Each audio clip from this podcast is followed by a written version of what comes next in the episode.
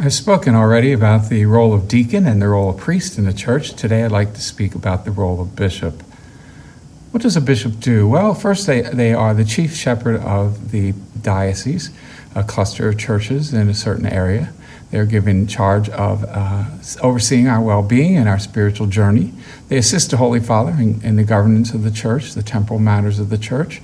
But really, for us, a, a real presence of the apostles in our midst, a presence of that continuation of the ministry that Jesus handed on to us uh, before he uh, left us uh, and to build the church as it is today. And we are grateful for our bishops and, and the work they do.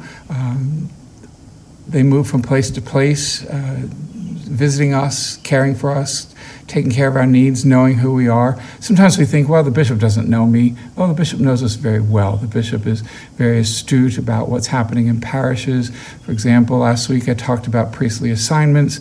He's very well aware of the gifts that each priest brings and the needs of a parish, what the parish needs, and who is the best fit for a team in that parish to work with, uh, with everyone and to bring God's good news to, to life in us in our diocese, the Diocese of Harrisburg, uh, how are bishops appointed? We wonder throughout the whole world how that is. The process is a long, complicated process, similar to that when they're uh, vetting a priest for, uh, or a young man for the seminary, and then vetting a priest to be a pastorate. There's a lot of in, uh, preliminary investigation. Who is this person? What gifts do they bring? How can they how can they offer those to the people of God in a very uh, manner that that will lead people to salvation? Will lead people to come to know, to love, and to serve the Lord with, with gladness and, uh, and with grace.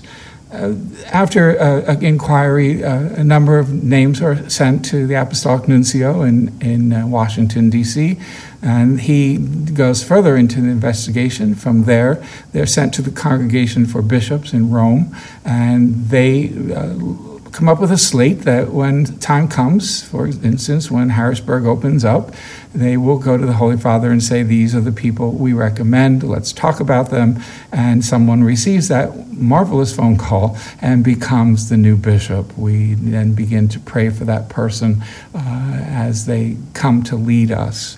So there are bishops, uh, they take care of the local church archbishops, still bishops, but with a little bit more responsibility. They usually have an entire state or a region that they take care of. Cardinals, they're also bishops, um, given more uh, responsibilities in the church, sometimes dicasteries or offices in, in Rome or throughout the world.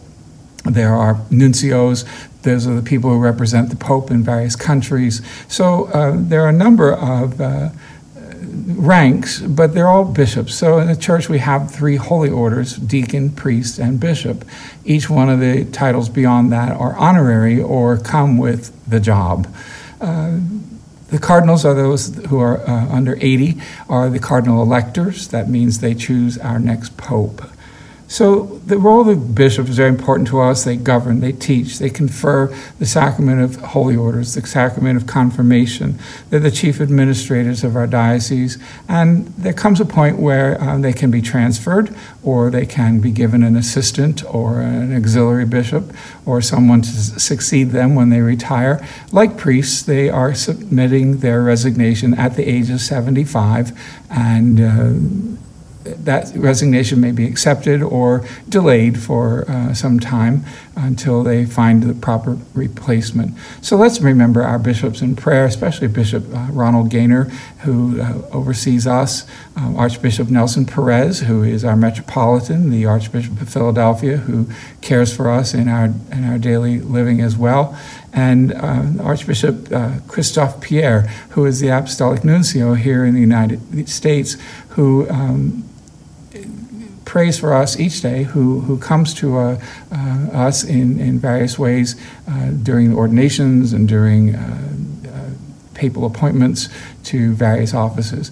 May God bless you all. Thanks for listening. I um, hope you have a great day. Enjoy this Pentecost weekend. Uh, may the Spirit of God uh, take the diversity of our gifts and unite us together as we work to find the ways to bring Christ to the world, to preach the good news, and to enter into his kingdom. God bless you.